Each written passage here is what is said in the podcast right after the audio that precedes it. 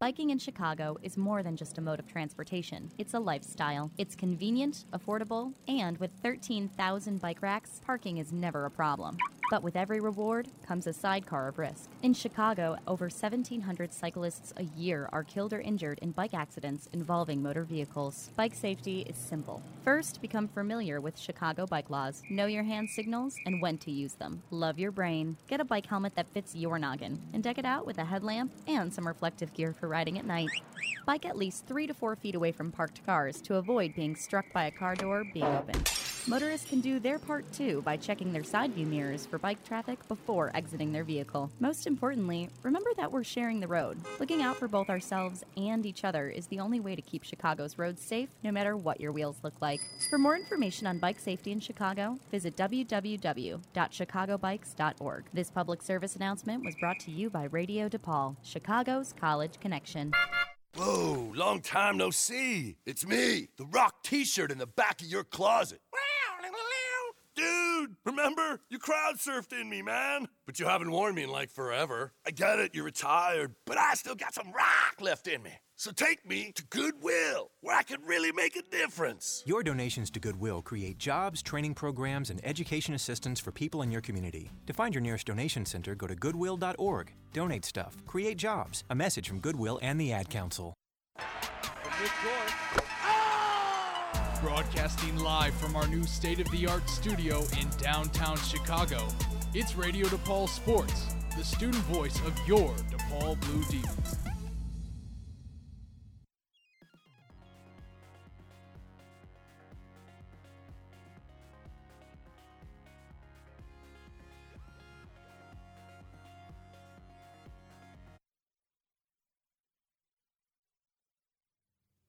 Welcome, everybody, to World Sports Roundabout, the show that, in a roundabout way, tells you what these sports are all about. I'm wondering if that actually worked. I must have messed up because I thought that the uh, the theme song that I have created over the weekend, I thought that uh, it would have played. According to the uh, monitor, it actually did it. So I'm wondering if I did something wrong there. But that's okay. That is absolutely okay. I wonder if it's an issue with like the uh the 360 here having it on and then not having turning it down or something like that. That's my personal guess. Uh but welcome. Welcome guys. Welcome, welcome, welcome, welcome. Uh did I do the intro already? I think I did. I'll just do it again. Welcome to World Sports Roundabout, where we look at sports around the world and in a roundabout way tell you what the sports is all about. Welcome again and joining me on today, Valentine's Day, February 14th, 2022. Uh, we have a relatively short show today. Um, the information I could find on these three countries uh, probably could just span about 30 minutes or so. So we're going to stretch it out a little bit. We're going to get to we're going to get to talking about these countries and stuff like that. Uh, but first, uh, let's talk about something a little bit different. Today is Valentine's Day.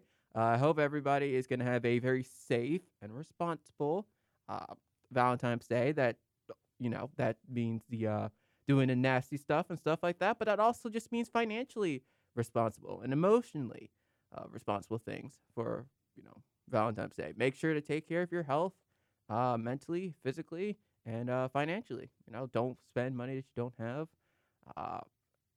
Uh, if you're curious on what I have plans to do for Valentine's Day, what I'm probably going to do is once I'm done with the radio show today and once I'm done with Sports Flash at 4, which please stay tuned because we, that's one benefit of having the Monday show is we get to talk about the Super Bowl the day after. So make sure to come down and listen on to that show. Um, but what probably is going to happen is I'll get out of these stuffy uh, winter wet light clothes. I'll sit around in front of the computer and I'll just buy myself something nice. Uh, I don't really have anybody to really uh, spend Valentine's Day with for various reasons. The biggest being that I'm in Chicago, and uh, the only person I could realistically spend it with is all the way in Spartanburg, South Carolina. Um, another thing is that I don't really want to spend time with that particular person on Valentine's Day. So no. So um, what we're gonna do is we're going to actually take a very scheduled moment of silence for us to reflect on our status on Valentine's Day and then determine how you feel about that status. Uh, we're not going to go more than a minute, but let's just let's just take a moment.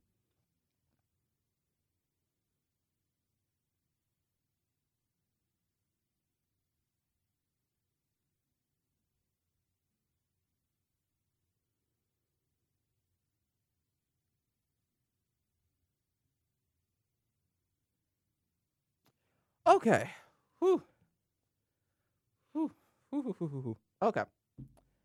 So let's see, let's see, let's see, let's see, let's see, let's see. All right. First country up to bat today, and forgive me if I mispronounce a lot of these names. I know I can read it, I can hear it, I know what it sounds like when I hear it. I just don't know if I can personally pronounce it. Uh, Nicaragua. Ooh, I did it. Yes. Haha. Woo, I'm happy about that one. All right. Nicaragua. Dang it. Nicar Ni- Nicaragua. Uh we're actually going to skip like two countries. The next country actually on the list is actually Honduras. Um, but I'm actually going to talk about that near the end for one particular reason. Um, in in relationship to another country we got to talk about is El Salvador. Uh, there's a great story that I'd like to tell you guys um, that I found, and I forgot that this like piece of history is actually attached to something related to sports with those two countries. So we're gonna wait that. So we're gonna skip those two, and we're gonna go to Nicaragua. So the interesting uh, thing about um, Nicaragua is it really depends on who you ask um, in terms of like who what is the big national sport of the country. If you ask one sector, it's baseball, which is one of the few in central. Excuse me, excuse me, but one of the few in like the central Latin America that I could find that wasn't like a Caribbean island that had baseball as its most popular sport. I can think of a lot of countries that, you know, have. I'm trying to find the right words for it, but you know, has baseball as like a very important piece of their like sports culture and stuff like that. Like I understand that for for the most part. I've just it's apparently it's either that or boxing, which I'll kind of get into. Um but was based in regards to baseball, um, baseball diamonds can be found throughout the country. Um, I've actually been to Nicaragua before, and I can verify that like there's a lot of baseball stadiums. Even there's like one big baseball stadium. I don't say there's one big baseball stadium, but like where I was, there was like one decent baseball stadium that you could say it's kind of like comparable to like a high school stadium here, um, or maybe like a very small minor league stadium, or maybe even like a small college baseball stadium. Uh, what is the field here that does softball? Uh, I think it's like Calator, Calator Stadium. That might be a little bit more um, equal to what you guys are going to be expecting there. But you know, then you have the smaller like school fields, you know, the park fields and stuff like that. Um, so I can verify at least that fact that there are just a lot of baseball stadiums around. Um, a pitcher that you might know who uh, grew up in Nicaragua, uh, Vincent de la Cruz Padilla, or uh, Vincent Padilla. Um, I know him from the time when he was in Texas. He used to be a guy that just like hit a ton of batters, and uh, Nick Swisher uh, actually charged him on the mound, and they caused this big uh, brawl um, when Nick was in Oakland. It's on YouTube, so do check it out. Um, but Vincent also was an All Star in 2002 with the Phillies. Um, I don't have any stats available, although I could pull that up. Uh, looking, looking, looking. Uh, 14, 14 and 11 was a 328 ERA in 2002 was the Phillies. They do have a professional baseball league, La Liga de Baseball Profesional Nacional, or uh, the LP, LB, LBPN. I guess La Liga um, is just one word. Um, but it is the professional baseball league in Nicaragua. It consists of five teams playing 30 games. Runs from November to December, which is kind of like the uh, Pacific League that we talked about in the uh, the second half of the Mexico series last week. Um, it looks like that the best four teams play a round robin to kind of determine the best two teams who play in a best of seven. The league has a very interesting story. So apparently, from 1956 to 1967, the league kind of played out. Then it folded due to uh, financial reasons. Then it reopened or like resumed operations in 2004, which that's a long time between like closing and reopening. I couldn't find exactly. I, I saw that it was financial. That's the reason why the league shut down. I couldn't find any reason why it took so long to reopen the league, and for that matter, why it took so long. What happened to those baseball players during that time? Because of course, I'm sure there was plenty, plenty, plenty, plenty of uh, Nicaraguan baseball players that would have played. So where did they play? I'm guessing they probably went to another Central America country. Uh, but it does seem like baseball is a big part of culture. So I guess I wouldn't be surprised if they were still playing baseball. It's just that they didn't have a professional league to kind of go through and stuff like that. Um, I mentioned before, but boxing is apparently also there. It, it's kind of confusing depending on which site. It might say that boxing is actually the most popular sport in the country. Some sports places will say like boxing is popular, but baseball is still the national sport, and it's the most popular sport. But um, boxing apparently has grown largely in response to a Nicaraguan fighter named Alexis Argüello. He was nicknamed, and I'm, I'm reading this for the first time, so forgive me if I mispronounce once again. El Falco Explosivo. Explosivo. El Falco Explosivo was his nickname. He won three world championships. Um, he was a the WBA, which I believe is the World Boxing Association before it became the World Boxing uh, Commission. But uh, he won the 1940, 1974 to 1976 featherweight championship, 1978 to 1980 super featherweight championship, and from 1981 to 82 he was the lightweight champion and he's one of, considered one of the best um, fighters of his era. Apparently, an interesting thing that I found was uh he only ever relinquished his titles. He never lost. Uh, I wasn't expecting to do that, but it, it just kind of popped in my head. But uh, he he never seemed uh he never lost it, which I'm impressed. I did see that he did lose some fights, um, because he lost a couple fights in bantamweight. But in terms of like his championship defense, he is undefeated in championship defense. Which then poses, I guess, I wonder why you would relinquish a title. Uh, maybe maybe it's due to like injury or something like that, or uh, maybe like you're bored of the competition, so you want to move on to a new challenge and stuff like that. Because I guess that kind of makes sense.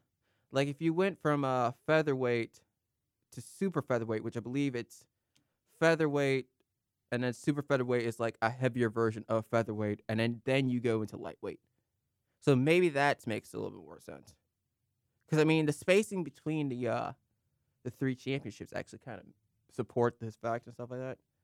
Um, but again, they had this love affair with it just because of his success, and just through that time, uh, boxing more or less became the a popular sport in Nicaragua. I'm guessing also helpful was that fact is the loss of the baseball league because I mean probably if the baseball league was to continue through that day, boxing might still be popular, but it probably wouldn't be as popular than like a baseball league and stuff like that. Um, at least that's my guess. That's definitely my guess. Um, and once again, I'm reading a lot of these words for the first time. I found the information and I wrote about it and I didn't bother to pronounce it. Olimpipitos? Oli Olimpipitos. I'm, I'm guessing, I guess that's how you pronounce it. It it's a weird spelling. It's O L I M P I P T I O L I M P I P I T O S. That's what I'm guessing. But it's a Special Olympics held in Nicaragua. Uh, it's a biannual event um, encompassing a lot of sports, which I'm going to try to see if I can find. Uh, can't seem to find too much information that isn't like in Spanish. Um, but okay, no, I, I did find something actually, so give me a second. So let's see. So apparently it's a competition that you know has disciplines of a lot of other like kind of like like a 50 meter dash is something that happens in track, but it's not an Olympic event. The 100 meter dash kind of the same thing. Um, javelin, shot put, um, a lot of like little group games and stuff like that. That's that's what I'm finding out at least just based on like quickly doing some research on it. Again, I'm it's just very I'm very limited on exactly what I could find. But apparently it's a biannual sport event. It was brought up during one organization like one government uh, administration and um, it aims to have young boys and young girls improve their self-esteem and personality uh, and to integrate into the community. I actually think that's really, really cool. Um, Cause I mean, it's very rare that you kind of see that and where like a community can come together and just kind of uh competing competing games, just you know having fun, build up your self esteem. Like even if you lose, you're having fun. You're out like playing with each other, running around and stuff like that. I think that's actually a really great idea. Um, although again, like I'm not 100 percent certain on like what sports are encompassed. I would just assume that it's just kind of like um, you know, basic running events, nothing like long distance running or something like that, but like short term sprints, so like 150, maybe 200 relay events that you can work on a team. So you know, four by 100, four by 200, maybe. Um, like jumps, anything you can throw. That's what I'm guessing at least. But again, like I, I just love that idea. I, would kind of would I would absolutely love it if like you could do that here in the states without like the uh competitive factor because I'm sure I would have liked done that as a kid growing up. Um, other sports include, you know, they include football or soccer, or whatever you do. Uh, weightlifting and swimming.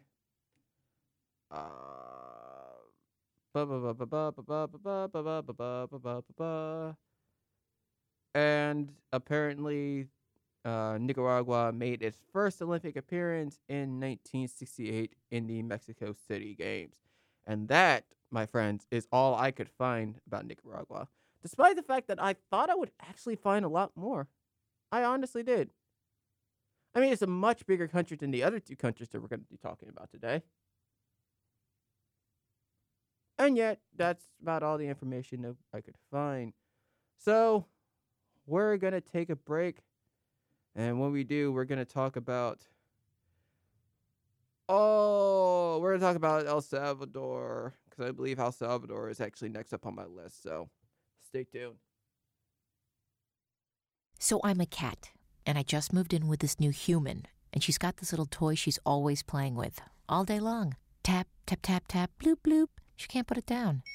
There it is. Oh, and get this. She even talks to it. Last week she asked it for Chinese, and guess what? egg roll showed up like magic. Humans have cool toys. A person is the best thing to happen to a shelter pet. Be that person. Adopt. Brought to you by the Ad Council and the ShelterPetProject.org. Listen, as a hiring manager, I've got to tell you, the best job candidate isn't always the typical candidate. Sometimes they're a grad of life. Meet the grads of life. Young adults of unique determination and experience, an ideal fit for your company in an entry level position, internship, or mentorship. They might not have every qualification you typically look for, but they're exactly who your company needs. Sometimes the best candidates aren't the ones you're used to. Go to gradsoflife.org to learn how to find, cultivate, and train this great pool of untapped talent. Brought to you by the Ad Council and gradsoflife.org.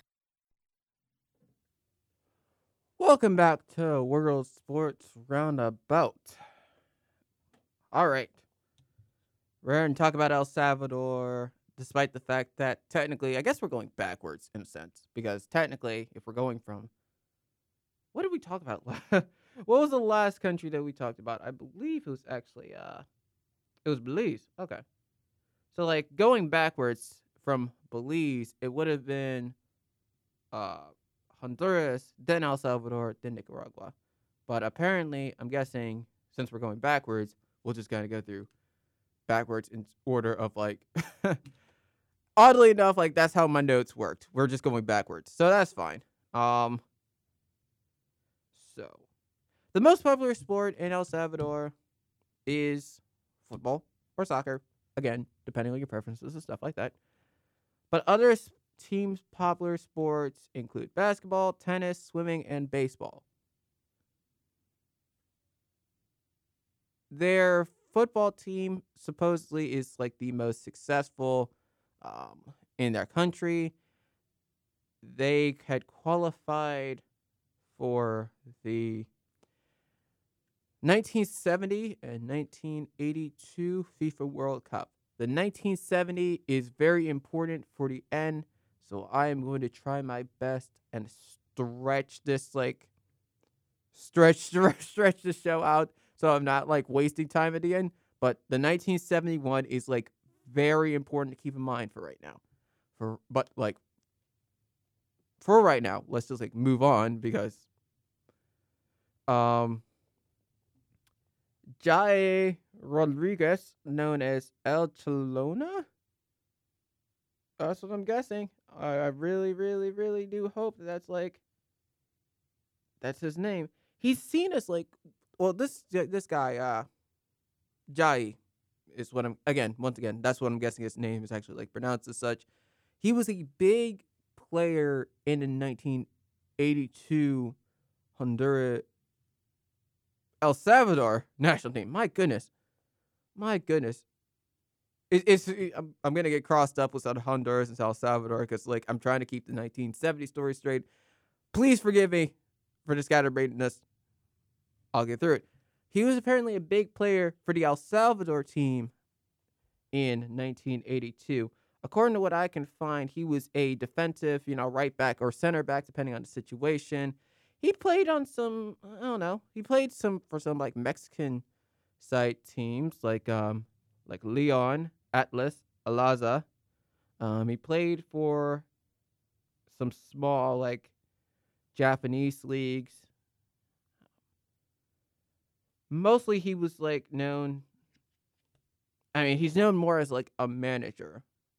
Actually, he's not even really known as a manager. Like, there's very little information. I'm trying to figure out like why people are saying like he's one of the best Central American players of all time. I'm not really sure why, but I guess this one of those things was like defense because I mean, was a midfielder and a striker, you can kind of base things off of like goals, goals or like appearances and stuff like that.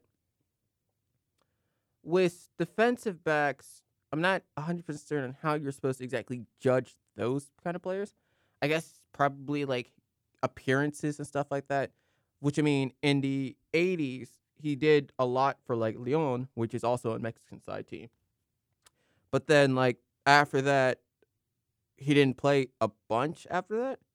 He was on teams, he played a couple games, but then, like, again, he was just kind of like there. But apparently, he's one of the best uh, Central American players of all time. Again, you'll just have to kind of take your my word for it. Um, he was also part of the 82 team that gave up 10 goals to a Hungary team. In fact, the El Salvador's 10 to 1 lost during the World Cup in 1982 is one of the largest margins of defeat in World Cup finals history. I was trying to figure out like uh how to word that because I worded it as like largest margins in World Cup finals history. But like, would you describe that as like the margin? It would be margin defeat because I mean El Salvador was the team that lost. They lo- they've lost every game, mind you, that they've ever uh, participated in in terms of World Cup history. Although I guess, seeing as I'm reading this now, they haven't been back since '82. So they do have a football league. It's called the Primera Division, which extremely hard to find because apparently the La Liga calls themselves the Primera Division as well. So that makes uh, made finding any sort of information about the league very difficult. Uh, but I did find some something. Um, it looks like they're one of the few leagues out there in terms of Central American countries that doesn't do the opening and closing uh, tournaments and doesn't split their seasons up like such. It seems like they only have one long one long campaign rather.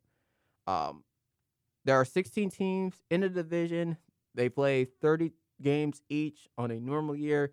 Granted, with the pandemic, that probably number's probably gone down a little bit. Um, best two teams qualify for anything Cona Conocaf Concaf FAFA. I don't remember what it's called. I've said it once on this show before, and I don't remember exactly how I pronounced it. Uh, I gotta. I'm sorry. We're gonna take a brief, like a brief, brief, brief aside because we need to find. I need to find this out because it's not. It's not the last country that I'm gonna have to like say that. I'm trying to find it, but like, did I just not bother to write it down afterwards? Oh dear. Oh, I wrote it down. That's why, and I don't actually have the sheet with me. That's why, because I knew, I thought I wrote it down, but like, uh, well, I hate that. All right. Uh, El Salvador actually is home to the largest football stadium in Central America, known as the Estadio. Uh, Quest. Jeez, I hate that. One of the things I absolutely do not like about Spanish is this weird SC thing because I feel like I feel like I have to say the C or the S and the C together. Uh Castellan? Castellan? Catalan? Catalan? Maybe? I guess. Alright. Fine. Uh since uh yeah, it's in San Salvador, which if you don't know, it's in that's El Salvador's uh capital. So, geography lesson. Love talking about geography too. Uh, the national team also plays in the stadium. Um,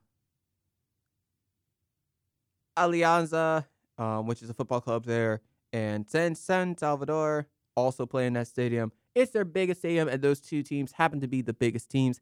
That's actually why I was trying to like mention like uh, Jair Rodriguez. He actually managed both sides of this, so he was in this big stadium pretty much he's pretty much the biggest face for the um, San Salvador. It's El Salvador for the El Salvador, uh, the country of El Salvador. Eh. So I guess that's probably again why he's kind of known as like I guess maybe it's kind of like one of those country rumors where it's like, oh yeah, like dude was the one of the greatest like uh like soccer players of all time, you know, soccer players of all time, despite the fact that like if you looked at like the world of soccer and probably even Central America as a whole, he might not be great. I'm trying to think if there's like an American version of that Um, I guess the first person that came to mind is like uh, Jim Thorpe because like he was good at a lot of things. He's like, oh, he's one of America's best athletes, and like I have to kind of sit back and be like, well, I mean, in the grand concept of like world, I mean, he did run an Olympics, but he did also lose it because like he got paid one time. So like, is he really the greatest Olympian? Like they had to fight to actually get his medals back, relatively recently. What's relative is like thirty years or so, but um, El Salvador actually has gone to the Summer Olympic Games since 1968. Um, although they did skip the 76 and 80 games in Montreal and Moscow. And then as of well, this article has it up to the 2012 London Games, although I'm pretty certain that they were also there for the 2016 Rio and the 2020 or 2021 Tokyo Games. I believe they were also part of that. But as of this article, which I read, um, as of 2012, there were 118 El Salvadorians who have competed in an Olympic Games, but none have actually made it to a medal. So, once again, we'll just kind of move on. Uh, oh, oh, oh, oh, there are two more things I do want to talk about before we just move on from um, El Salvador and stuff like that. Um, Carlos Hernandez, uh, he won the IBF, which I believe is the International Boxing Federation Super Featherweight Championship. He held it for what appears to be, let's see, October, November, December, January, February, March, April, May, June, July. 10 months. 10 months. That's, I was, I was pretty close. I was about to say nearly a year. And I would have been correct. It was nearly a year. Um, October 2003 to July 2004. He's one of El Salvador's biggest boxing stars. And Raul Diaz Arce is El Salvador's most prolific goal scorers. Uh, he was a forward. You might also know him if you're an MLS fan, a very er- a very early MLS fan. He played on DC United uh, several times. He played for like Colorado, New England, uh, he did a couple of stints for like the uh, for like the uh, United Soccer League because I see the Charleston Battery on here, and uh, the Charleston Battery. In case you guys know, I'm from South Carolina, so like we don't have a ton of like. It's only been rather recently that we've had like minor league teams. Like we've had a couple minor league baseball teams and stuff like that. Um, but like in terms of like soccer, Charleston Battery was like the team. You know, they would come up to Columbia and like some for, for my uh, rec league, they would come down once in a while and they would sign autographs and stuff like that. So like even though I don't recall like I know he would probably prob- probably he would be on that team during the time that I was doing like rec league soccer and stuff like that. But like I don't personally remember him, but I do rec I do like see I do recognize the time period because it was like 2002 uh, and 2003, so that kind of makes sense. He's El Salvador's most prolific goal scorer. I think I said that before. Uh, 30 goals and 68 appearances. I'm trying to do the quick math in my head here. 56. Um, 56. 69. Nice.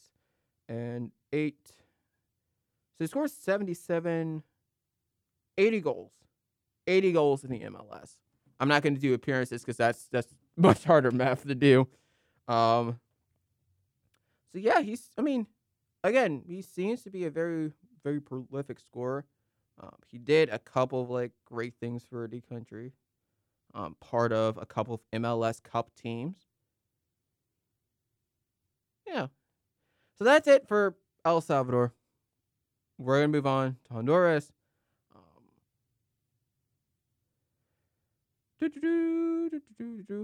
I should probably let you guys know too. Like, I write everything on a Google document, and I write it down, and I write it as like one big group of notes. But then when I'm reading it off, I have to kind of scroll down, um, because like I might get part of what it is, and then that that just takes a while just because of the laptop that I have isn't like the fastest thing in the world. So so when like I'm doing these weird pauses and stuff like that, that's mostly why.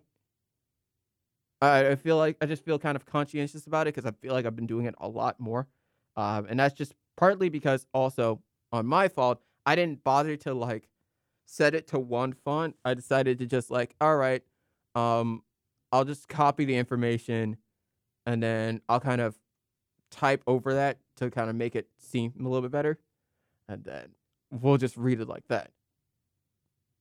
So that was a mistake on my part, and I do apologize about that. Uh, the Honduras football team. Oh, here's the name. I should have gone down, not up. Uh, Concave Calf. Concave Calf? Concave Calf. They took Honduras has actually been like a relatively, I think even in recent years, actually have been a relatively like sleeper India CONCACAF uh, football world. They took the 1991 championship. They took second place in 85, losing to Canada. They were runners up for the Gold Cup, uh, losing to the United States. And they've won the Central American version of all this in three separate occasions 93, 95, and 11. Uh, their most recent World Cup outing is the 2014 World Cup, where they took down the Mex. That doesn't sound right. That doesn't sound right. I, I do apologize. The Mexican team in test at uh, Azteca. I don't think that's right because I don't think the World Cup was in Mexico that year. Unless they were talking about the Women's World Cup. No. It says that the World Cup was. That was Brazil. But I don't remember Honduras winning a game. I'm go- okay. Let's see. Uh, da, da, da, da. Let's see. Mexico. Let's see. Yeah, this is wrong because they didn't actually win a game during the World Cup. Well, that's that's why you need to verify your sources and stuff like that. Um, because they haven't won a game. I believe they've only tied a game in their other World Cup game, but they've lost every game but one, which I believe is a tie against Switzerland. That particular World Cup, which I believe was like in the 80s, but I don't think I wrote that down. Um, do-do-do-do-do-do-do.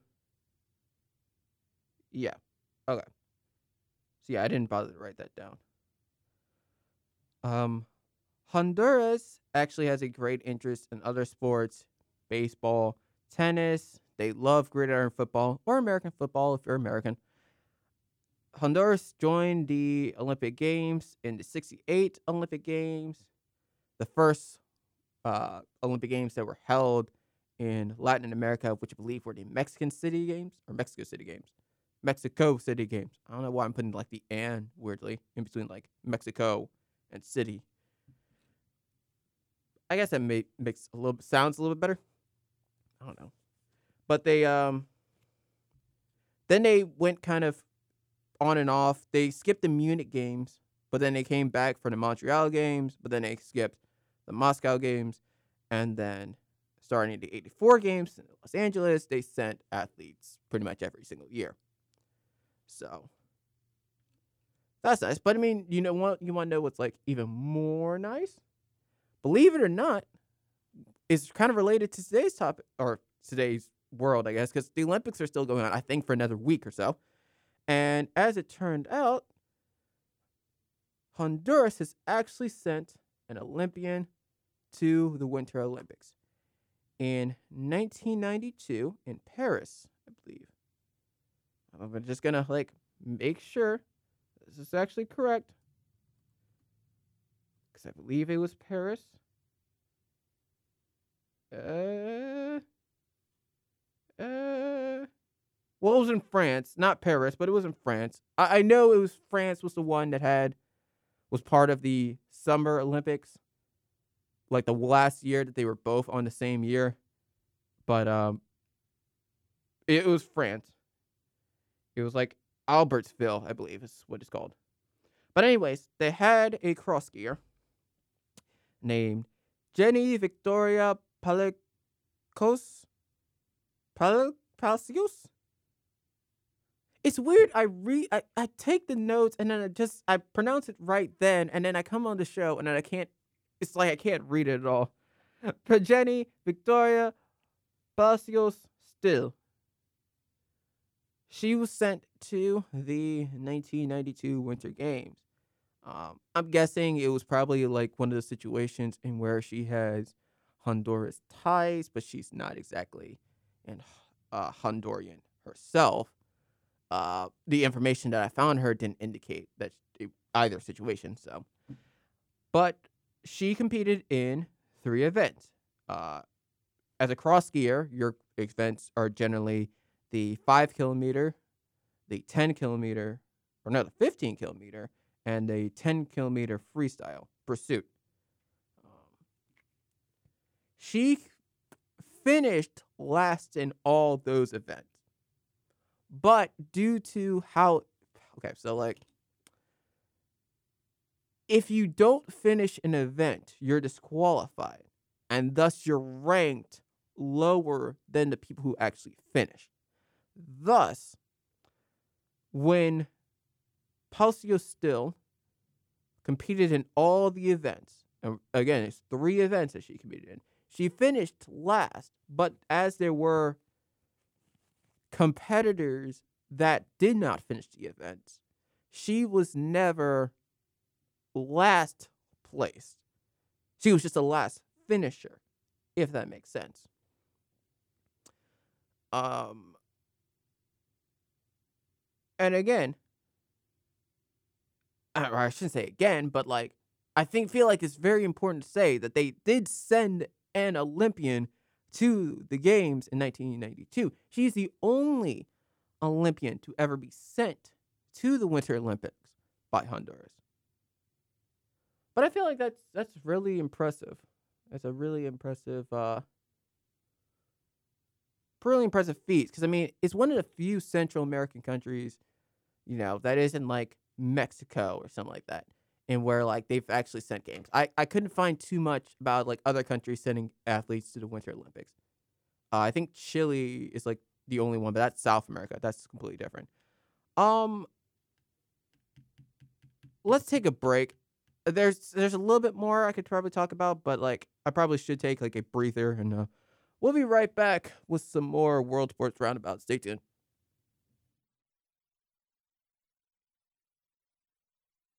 Welcome back to the Dog Show. Up next, we have Satchmo. Satchmo is a member of the Shelter Pet Group. That's right, a group known especially for their couch snuggling, ball chasing, face licking, and of course, companionship. Now, let's see him in action. Look how he makes eye contact with his person. That's actually known as the treat stare. How intuitive, and now he appears to be excitedly turning in circles. Ah, the happy dance so common with this group. But really, the best way to know an amazing shelter pet like Satchmo is to meet one. Visit theshelterpetproject.org today. Adopt. Brought to you by Maddie's Fund, the Humane Society of the United States, and the Ad Council. Dad, this is fun. I didn't think I liked kayaking. Well, I'm glad you enjoyed it, but I think it's time to head back in. Okay. Can we come back? Sure. Hey, be careful getting out of the boat. It's a kayak, Dad. I'm gonna return the kayak. Can we walk home? How about a taxi? It's a short fare from your neighborhood to your naturehood. Visit discovertheforest.org to find a neighborhood park or green space near you. Brought to you by the Ad Council and the U.S. Forest Service. Welcome back to World Sports Roundabout. We're in the closing half of our show. I guess really it's third because I mean I took a break and then I took the second break, so I guess it's technically third. Although, is there a sport that plays in thirds? Hockey does. Ice hockey does. Okay, great. So we're in a third period of our game, and it's a very close one. All right, let's just uh let's just wrap this up before my uh, very poor humor uh, moves on. Um, some athletes that you may know of from Honduras, uh, which is the country that we are going to still focus on until the very closing story, and where I have a very interesting uh, story to tell you about El Salvador and Honduras. Uh, Gerald Young, if now you might not know who Gerald Young is. I don't blame you if you don't know who Gerald Young is. Frankly, I don't even know why I know who Gerald Young is. But if you say who's on the opening day roster of the 1993 Colorado Rockies, you know, the expansion team. That that's their first year. Colorado Rockies 1993. That was their first year playing baseball. If you ask me if you ask to name a player from that team, uh, Vinny Castilla probably would be the most popular option. Um, I can't think of anybody else, but Gerald Young is a player that you can name off that list. Granted, he was only there on the team for a month, uh, played like X number of games and stuff. But he is the first Honduras baseball player ever um, in case you're wondering how great was he, um, career wise, he hit 246 with three home runs and 113 runs batted in. But he did steal 155 bases, so maybe he was more like a speed guy. Um, according to his uh, Wikipedia article, which is the only, I mean, I could go into Baseball America, but that's much harder because there's a lot more like stats on a sheet to see. But to make his career nice and short, Wikipedia is very nice. Um, he hit 340 in spring training, but then they acquired Dale Murphy in the first week of the 1993 season, so he's limited to one hit and 19 at bats. Then they released him, and he declined to go to the minor leagues. Then he was a free agent, went to the Reds minor league affiliate, and then he moved on to Seattle Mariners, AAA affiliate, and then he, he went to the Cardinals, hit 333 in spring training, thought he'd make the major league team, start out again in the minor leagues. Then he somehow made it back up to the minor leagues and then played like one or two more games. And then he retired in 1994. And again, like now I'm looking at this too. What I'm guessing is he was born in Honduras and then he moved to the States. Because I can't seem to find anything else about this guy. Except that he was drafted in the same year and the same Mets class as Rafael Palmeiro and Drew Gooden uh, draft cast that set a major league record for a single team when 14 of those teams, which I believe that's when those rounds went to like 30, 30 rounds and stuff like that. But he set a record because 14 of those players made a minor league or played in the minor league or major leagues, you know? So, yeah. I don't know how I know that. Um, a lot of the information that I just told you, like about his end of career and like the beginning of his career. Uh, I actually just found that out now, but I knew for some reason that like Gerald Young was always a member of that first opening day roster. Don't know why, but now you know. You know my deepest, darkest secret. Well, deepest, darkest secrets that I can openly say on the air. um, Maynor Figueroa is another player from Honduras that you might know. He's also a center back, uh, center back, right back, it seems. Um, he's part of like the Honduras national team. He's actually the captain of the national team. Wigan United, which I believe is a Premier League team. Just want to make sure. Yeah, they're they're Premier. Well, they're they used to be a Premier League team.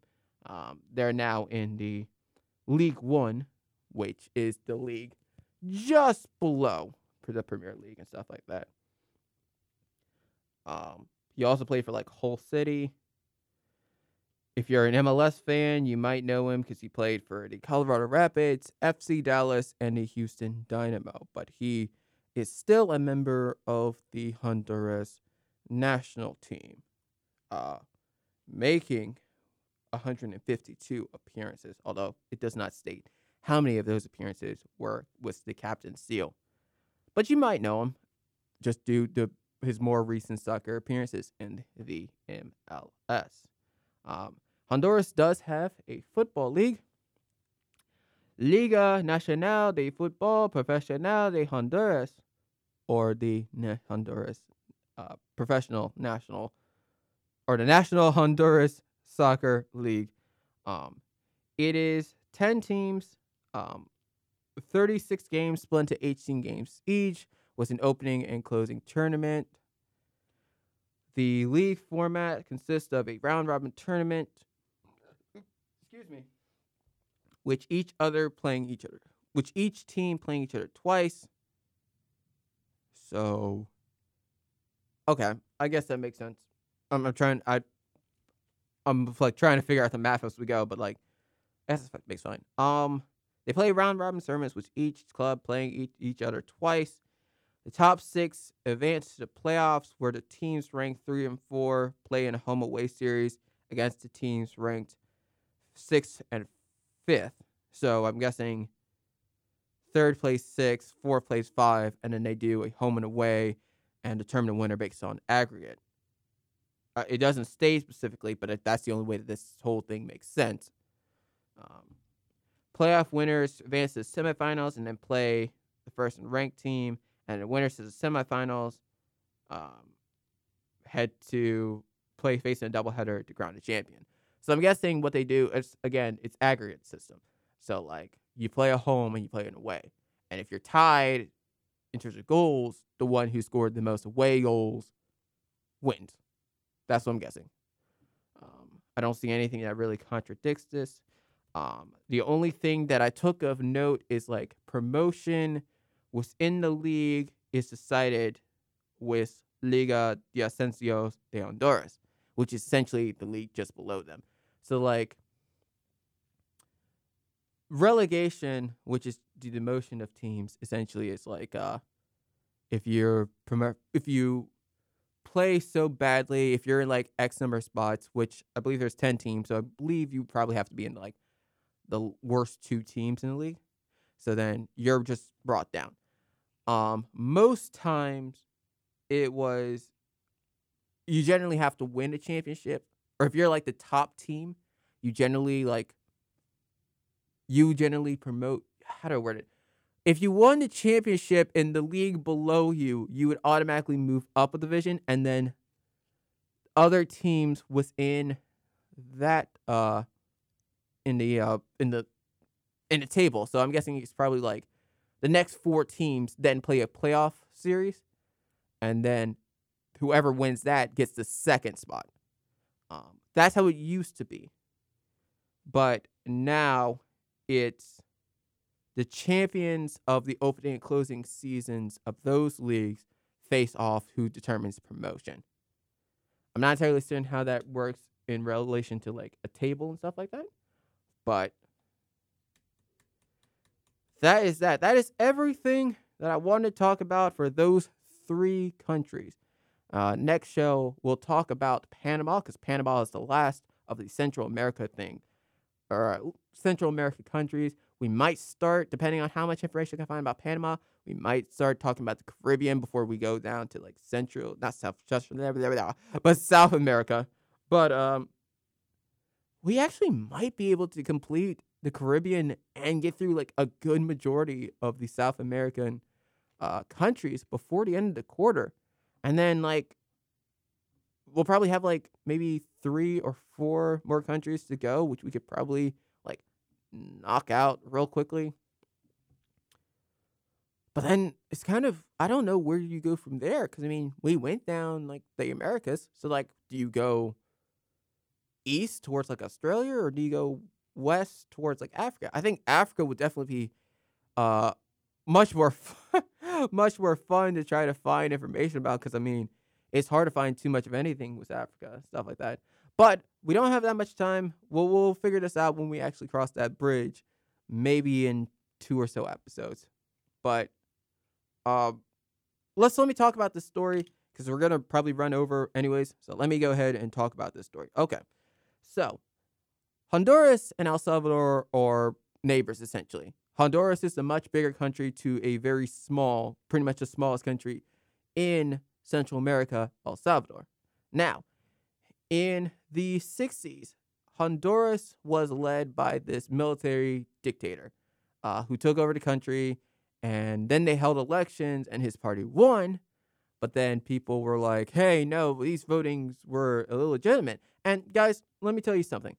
If you're in charge uh, of any, if you have any sort of power, you know, whether it's an organization or like you actually hold candidacy in an office or something like that, um, the true and try thing to do, if someone is saying and questioning your ability to, you know, your ability to, mm, what's the word? Your ability to lead or questioning how those results come out and about, um, the easiest thing to do is to blame someone else. So, in fact, that's exactly what the military government did. El Salvadorians were coming into this country because their country, again, is very, very small.